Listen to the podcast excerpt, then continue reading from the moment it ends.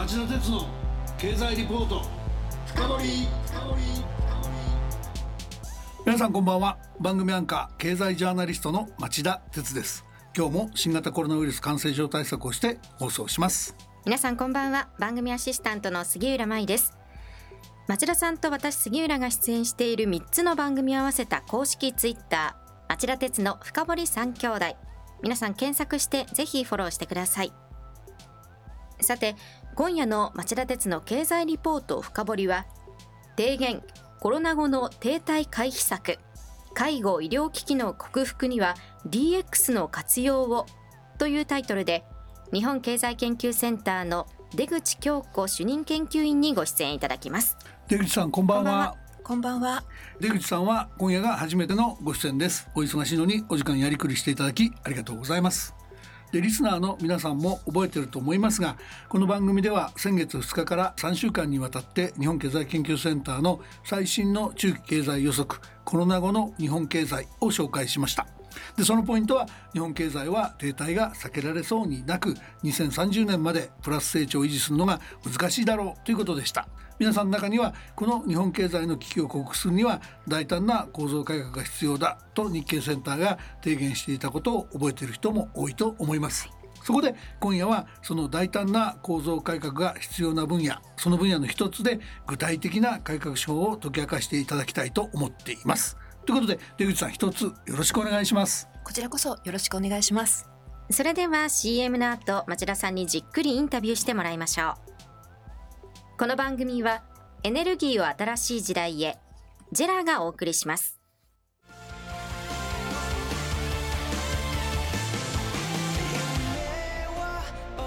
本気で夢を追いかける時新しい一歩を踏み出す時大切なものを守りたい時。誰も見たことがないものを作り出す時。自分の限界に挑む時。絶対できないと思って始める人はいない。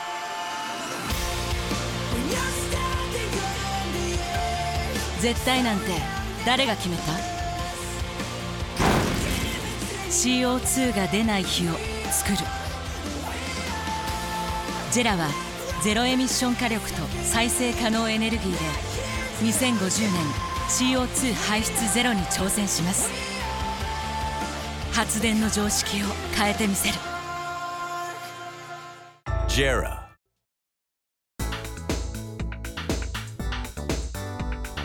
町田鉄の経済リポート深掘杉浦さんまず出口さんのプロフィールをご紹介ください。はい。出口さんは1993年に経済企画庁現在の内閣府に入庁国際経済担当の参事官や男女共同参画局調査課長、経済社会総合研究所景気統計部長などを経て、2020年より現職に就かれました。この間、OECD 経済協力開発機構の経済政策委員会のビューローメンバーに加盟各国の代表の中から選出され、OECD の活動にも参画されてきました。はい、菅さんありがとう。大変な国際派のエコノミストだっていうことですよね。それでは早速伺っていきましょう。まず以前の番組で紹介した部分ですが、センターの中期経済予測は日本経済の停滞の危機の処方箋を描くにあたって、例えば気候変動対策を成長の原動力に変えていくために炭素税を導入して経済社会と産業の構造転換を加速させようとか市場と技術の歴史的な変化を積極的に先取りして自動車産業が、まあ、スマホで起きたような日本企業の衰退が起きないように頑張ってほしいんだというような戦略を示していました。はい。で一方出口さんが担当されたのは介護医療の分野の改革です。大変関心の高い分野だと思うんですがこの部分では前段というか冒頭でそのレポートの中ですけども出口さんは首都圏を中心とした人口動態をかなり詳しく検証されてますよね。これはどういう意味があっての着眼だったんでしょうか？今夜は暮らしや働き方に密接に関わることになる介護医療分野に着目してその処方箋についてお話ししたいと思っています。はい。日経センターの中期経済予測は今後15年、2035年に向けて展望していますが、この期間はこれまでになく後期高齢者が増加する時期です。なぜなら2025年に全ての段階の世代が75歳に達するからです。確かに。で、後期高齢者の増加によって介護、医療に対する需要の拡大が見込まれますが、こうしたニーズにどう応えていくかということは、日本経済、日本社会にとって大きな課題です。首都圏が直面している課題でもあります。なるほど。で、これまで首都圏の人口についての議論では、首都圏への人口流入、特に若年層の人口流入が一番のテーマでした。最近でもコロナ禍で東京都への転入超過数の減少が大きく報道されていますが、首都圏での高齢者人口がすでに急速な増加局面に入って、これを背景として介護・医療ニーズが大幅に拡大していることも見過ごすことのできない課題です。確かに全国と首都圏の高齢化のペースもかなり詳しく比較されてるんですけどこれにより首都圏の方がより切迫してるんだってことがはっきり言えるんだってことですよね。そうですね首都圏の65歳以上人口つまり高齢者人口は2000年からの20年間でほぼ2倍になりました。うん地方では首都圏よりも高齢化が先に進んでいたということもあるんですがこの20年間での首都圏での高齢者人口の増加のペースは日本全体の平均を大きく上回るものでした。首都圏では高齢者人口の大幅な増加に伴って医療や福祉分野の就業者数も大きく増加しています。首都圏では2012年からの5年間で医療や福祉分野の就業者数は20%増加して首都圏の就業者全体の1割を超えるようになっています。医療福祉は全国的に人手不足の分野で、この分野の有効求人倍率は全産業の平均を大きく上回ります。中でも首都圏の1都3県はいずれも高い水準です。首都圏では情報通信業を上回って医療福祉分野が大幅に就業者数を増加させてきたにもかかわらず、深刻な人手不足がコロナの感染拡大の前から続いていました。先ほど出口さんご自身でご指摘されてたと思うんですけど先週発表の統計の中でですね首都圏はかつてほどではないとは言ってもですね依然として人口が流入町であって就業人口も増えてるっていう傾向が残ってますよねそれでも需給ギャップは一層深刻になっていくっていうそういうことですか？はい、えー、国立社会保障人口問題研究所の人口推計によれば首都圏では2015年から2025年までの10年間に75歳以上の人口が44%増加します。で、さらに年齢の高い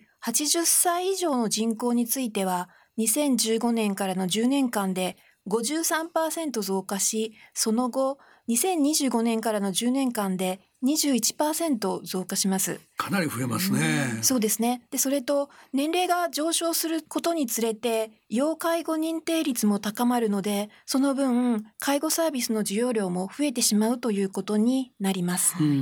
で、一方、介護サービスの供給サイドの方から見てみると、首都圏では若年層の人口流入が続いているのですが、すでに生産年齢人口は減少局面に入っています。うん、でただ減少のペースがこれまでは緩やかでしたが2025年からは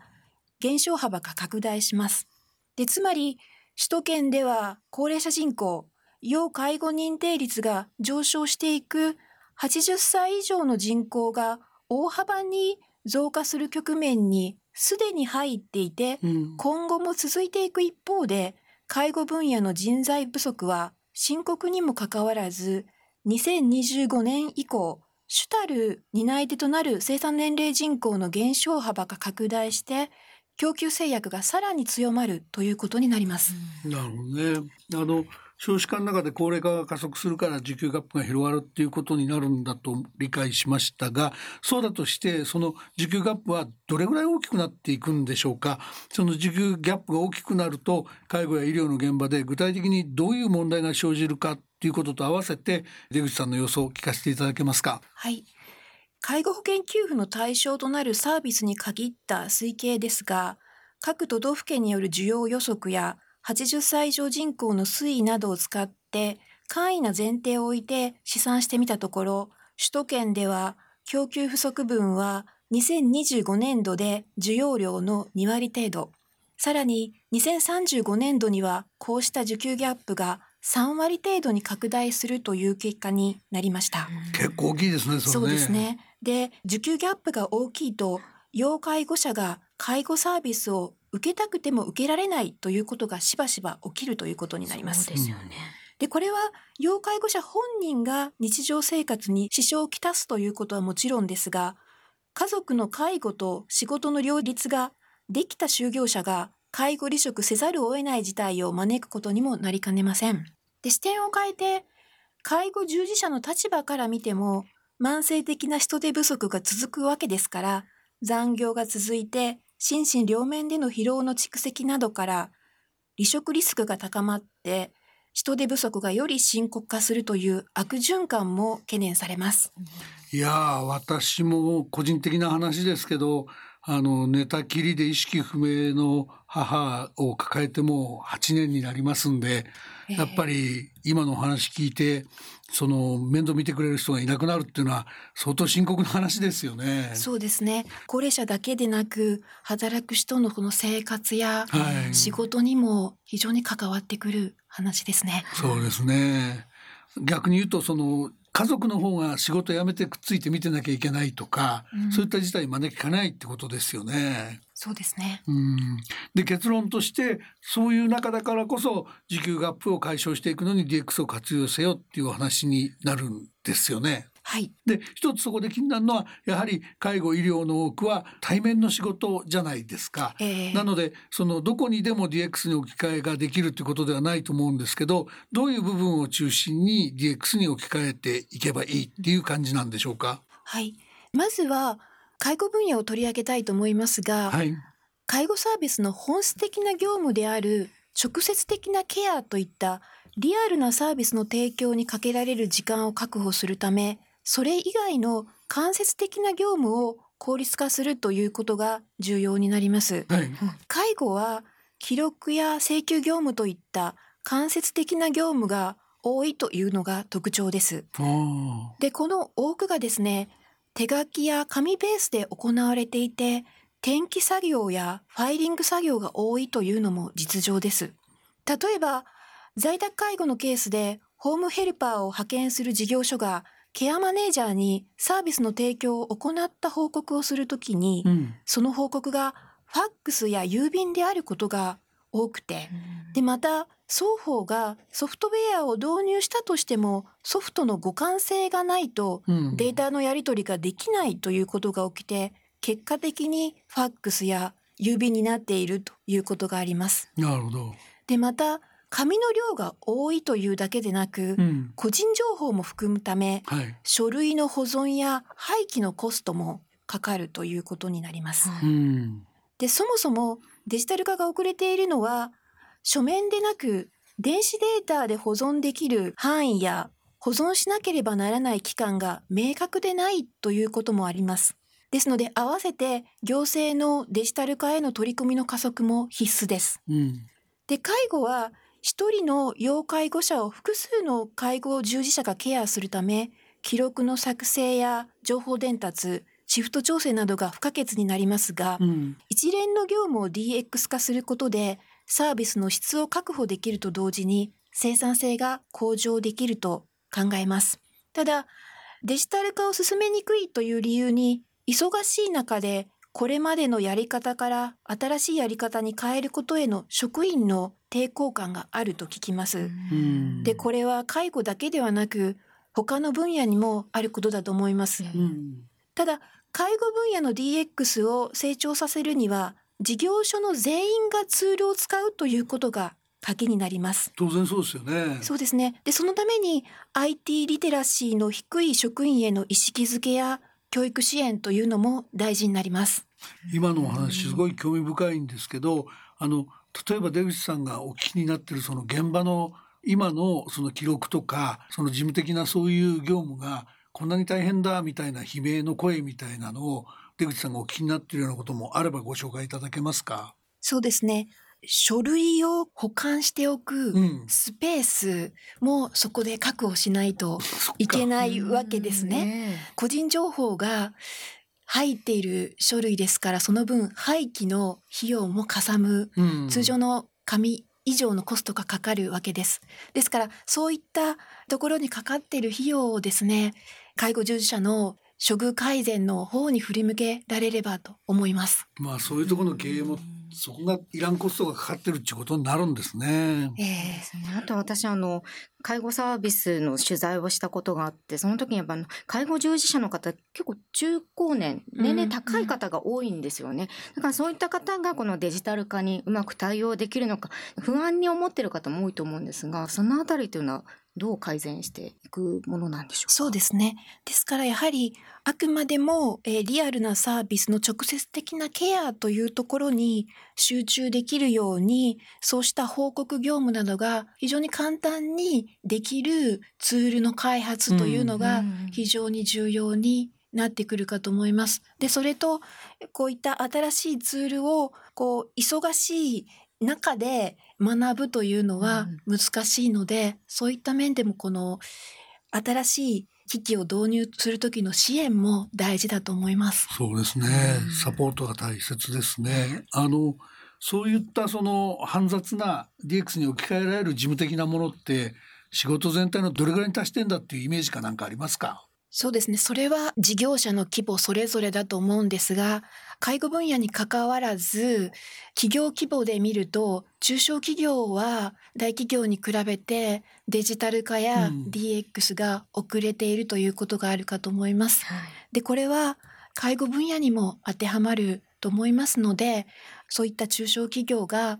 デジタル化 DX 化を進めやすい方策というのが大事になってくると思います。まあ介護って小さな事業者が多いですもんね、事業としてはね。なるほどね。で、それとあの働く人の立場に立っても、うん、得意分野がそういった情報通信ではなくてまさに人には優しくできるみたいな。そうですね。そういう分野が得意分野の人ですから、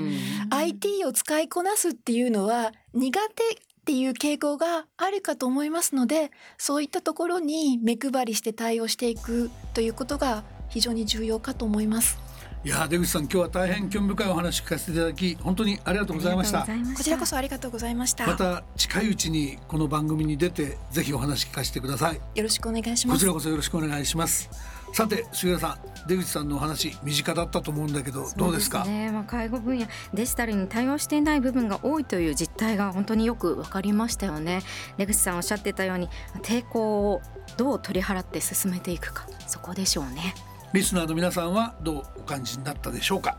来週はアメリカのバイデン大統領が来月のサミットでどういう行動をしてくるのか。6月の G7 首脳サミットで露呈するのか。バイデン同盟国重視外交の落とし穴というお話を日本経済研究センターの利根田千久夫研究主幹に話してもらう予定です。それでは来週も金曜夕方4時からの町田鉄の経済ニュースカウントダウンからスタートする3つの番組でお耳にかかりましょう。それでは皆さんまた来週この番組はエネルギーを新しい時代へジラがお送りしました。